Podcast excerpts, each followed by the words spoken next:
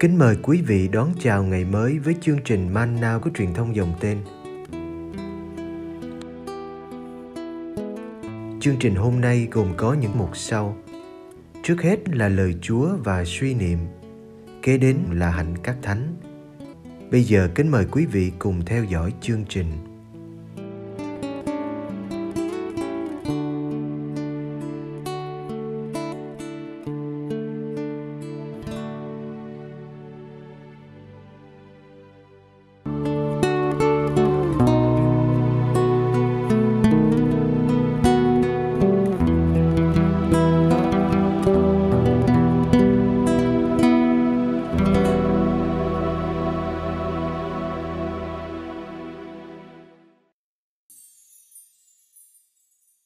Giêsu chữa người mù tại Jericho. Luca chương 18 từ câu 35 đến câu 43. Khi Đức Giêsu gần đến Jericho, có một người mù đang ngồi ăn xin ở vệ đường. Nghe thấy đám đông đi qua, anh ta hỏi xem có chuyện gì. Họ bảo cho anh biết là Đức Giêsu Nazareth đang đi qua đó. Anh liền kêu lên rằng: Lạy ông Giêsu con vua David, xin rủ lòng thương tôi. Những người đi đầu quan nạt bảo anh ta im đi, nhưng anh càng kêu lớn tiếng. Lạy con vua David, xin rủ lòng thương tôi. Đức Giêsu dừng lại, chuyển dẫn anh ta đến. Khi anh đã đến gần, người hỏi: Anh muốn tôi làm gì cho anh? Anh ta đáp: Lạy Ngài, xin cho tôi nhìn thấy được. Đức Giêsu nói: Anh nhìn thấy đi, lòng tin của anh đã cứu chữa anh. Lập tức anh ta nhìn thấy được và theo người vừa đi vừa tôn vinh Thiên Chúa. Thấy vậy, toàn dân cất tiếng ngợi khen Thiên Chúa.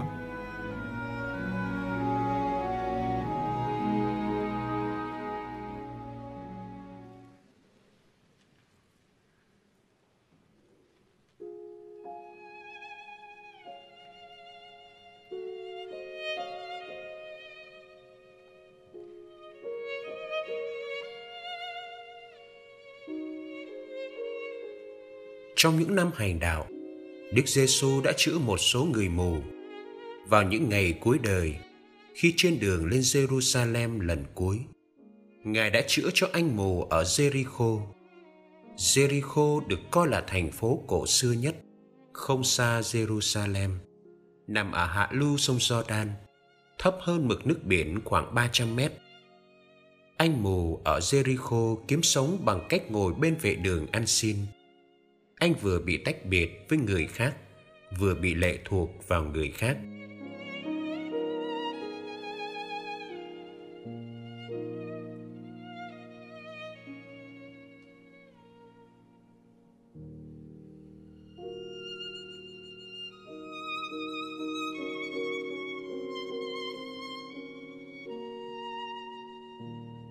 Mất khả năng nhìn, nhưng anh vẫn còn khả năng nghe và nói để gặp được Đức Giêsu, anh đã tận dụng mọi khả năng còn lại. Anh nghe tiếng đám đông đi qua, tiếng chân người rộn ràng. Anh tò mò hỏi xem chuyện gì vậy. Khi biết là Đức Giêsu Nazareth đang đi ngang qua, anh thấy ngay điều mình chờ đợi từ lâu, nay đã đến. Vị ngôn sứ nổi tiếng này anh nghe đồn đã làm bao phép lạ lẫy lừng ngay cả người mù bẩm sinh cũng được ngài làm cho sáng mắt. Cơ hội ngàn năm một thuở đã đến rồi. Anh tự nhủ mình không thể nào để vụt mất. Nhưng làm thế nào để đức giêsu lưu tâm đến anh? Làm thế nào để ngài dừng lại?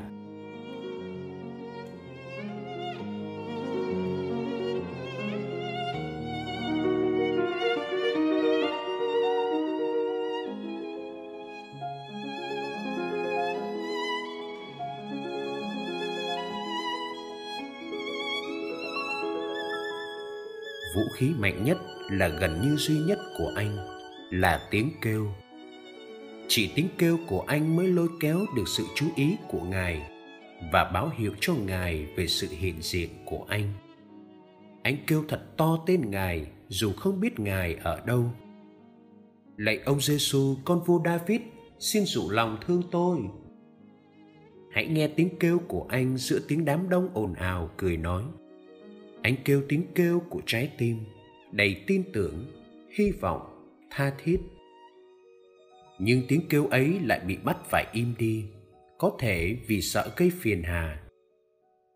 Anh mù chẳng những đã không vâng lời, lại còn kêu to hơn nữa. Rồi tiếng kêu của anh cũng đến tai Đức giê xu khiến Ngài dừng chân. Đức giê xu muốn gặp người đã gọi tên mình để xin thương xót. Cuộc hạnh ngộ bắt đầu bằng câu hỏi anh mong từ lâu. Anh muốn tôi làm gì cho anh? Câu trả lời quá hiển nhiên.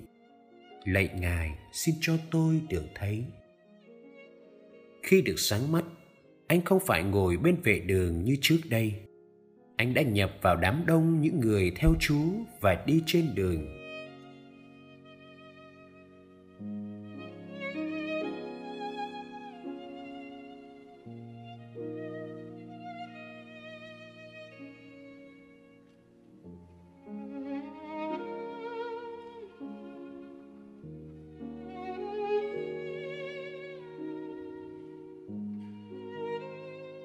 Nếu hôm nay Chúa hỏi tôi, anh chị muốn tôi làm gì cho anh chị? Tôi sẽ trả lời ngài ra sao?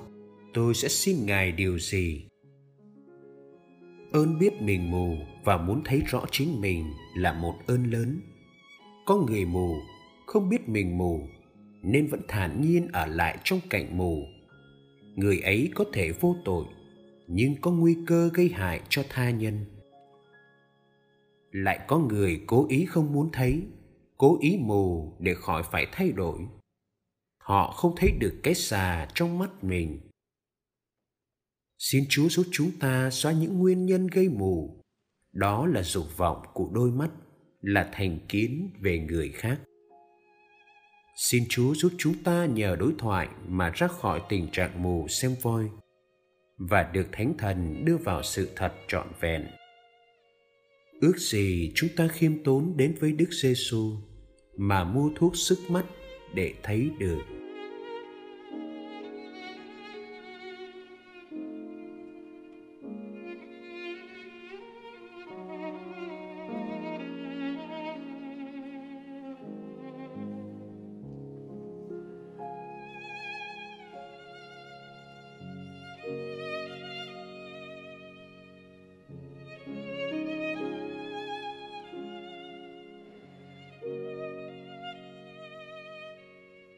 Như người mù ngồi bên vệ đường.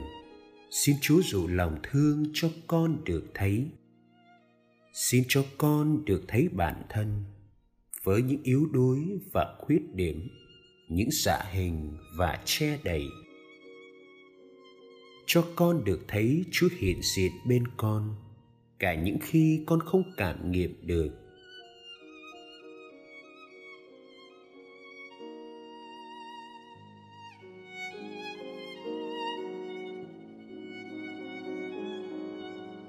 Xin cho con thực sự muốn thấy, thực sự muốn để cho ánh sáng chúa chiếu rãi vào bóng tối của con.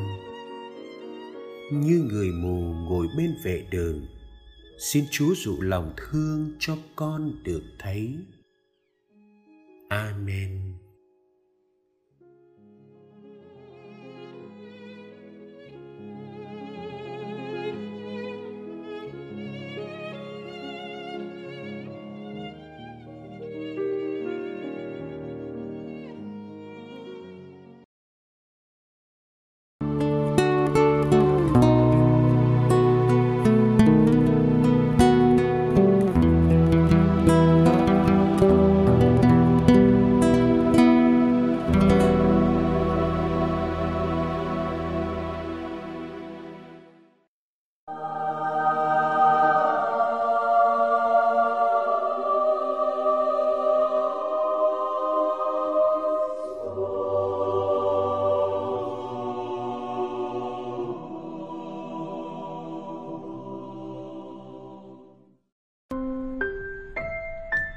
Ngày 14 tháng 11, Thánh Nicholas Tavenis và các bạn tử đạo tại Jerusalem.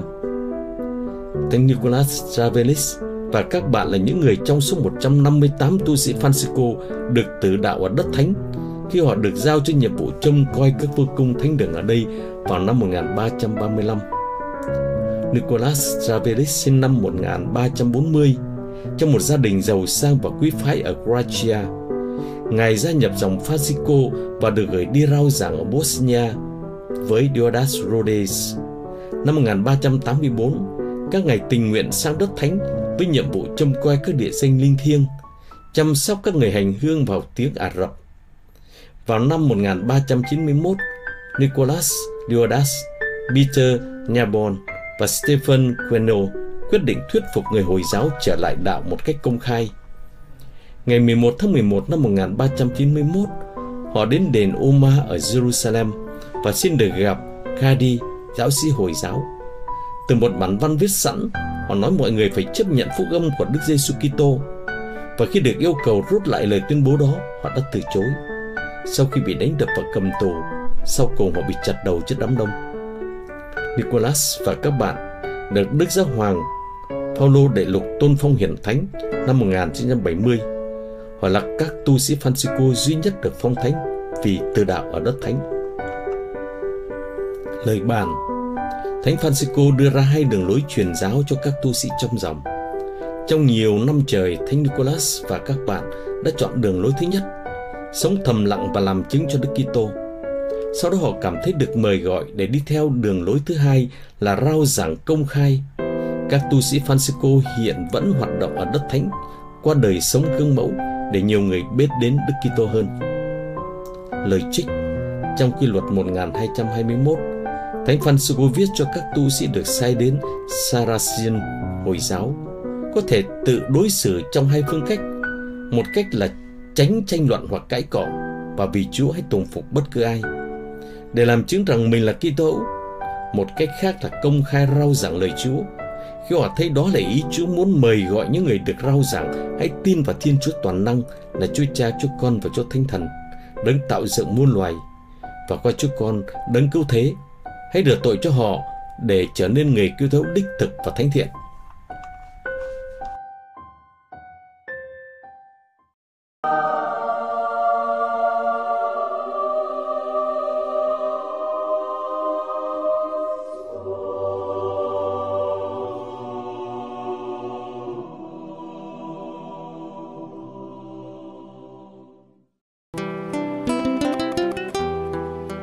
Cảm ơn quý vị đã theo dõi chương trình.